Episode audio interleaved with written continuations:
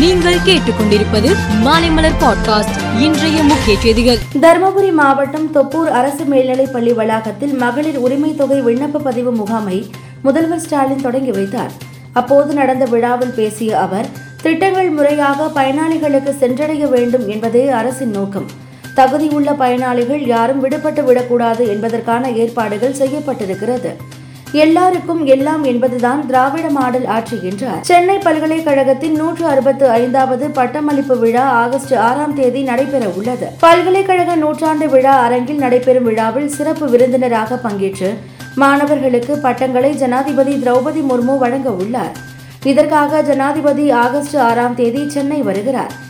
ஜனாதிபதியாக பதவியேற்ற பிறகு முதல் முறை திரௌபதி முர்மு சென்னை வரவுள்ளார் என்பது குறிப்பிடத்தக்கது. மணிப்பூர் வன்முறை குறித்து விவாதம் நடத்த கோரி எதிர்க்கட்சிகள் கடும் அமளியில் ஈடுபட்டு வருவதால் பாராளுமன்றத்தின் இரு அவைகளும் ஒத்திவைக்கப்பட்டன.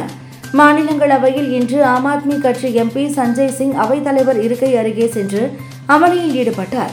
இதனால் அவரை கூட்டத்தொடர் முழுவதும் சஸ்பெண்ட் செய்து மாநிலங்களவை தலைவர் ஜெகதீப் தன்கர் உத்தரவிட்டார். உத்தரப்பிரதேசம் வாரணாசியில் காசி விஸ்வநாதர் கோவிலுக்கு அருகில் ஞானவாபி மசூதி உள்ளது. இந்திய தொல்லியல் துறை அங்கு ஆய்வு நடத்த வேண்டும் என தாக்கல் செய்யப்பட்ட மனுவுக்கு வாரணாசி கோர்ட் ஒப்புதல் அளித்தது.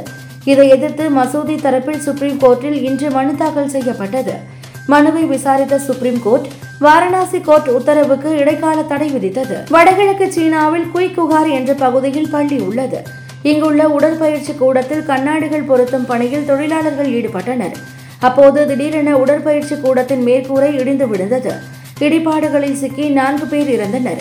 படுகாயத்துடன் மீட்ட பத்து பேரை அருகிலுள்ள மருத்துவமனைக்கு அனுப்பினர். அங்கு சிகிச்சை பலனின்றி ஆறு பேர் இறந்தனர். விபத்து குறித்து விசாரணை நடந்து வருகிறது. உலகின் முன்னணி சமூக வலைதளமான ட்விட்டரை விலைக்கு வாங்கியதிலிருந்து ட்விட்டர் தளத்தில் எலான் மஸ்க் ஏராளமான மாற்றங்களை மேற்கொண்டு வருவதை வாடிக்கையாக கொண்டிருக்கிறார். இந்நிலையில் ட்விட்டரின் புதிய லோகோவாக எக்ஸ் மாற்றம் செய்யப்பட்டுள்ளது என எலான் மஸ்க் அதிகாரப்பூர்வமாக அறிவிப்பு வெளியிட்டுள்ளார். கனடா ஓபன் டென்னிஸ் தொடர் குறித்த அறிவிப்பு அடுத்த மாதம் ஏழாம் தேதி வெளியாக உள்ளது.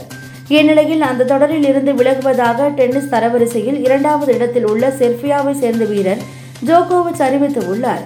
விம்பிள்டன் தொடர் முடிந்த நிலையில் நான் இன்னும் சோர்வாக இருக்கிறேன். எனக்கு இன்னும் ஓய்வு தேவை என பயிற்சியாளர்கள் கூறியதால் இந்த முடிவை எடுத்துள்ளேன் என்றார். மேலும் செய்திகளுக்கு மாலை மலர் பாட்காஸ்டை பாருங்கள்.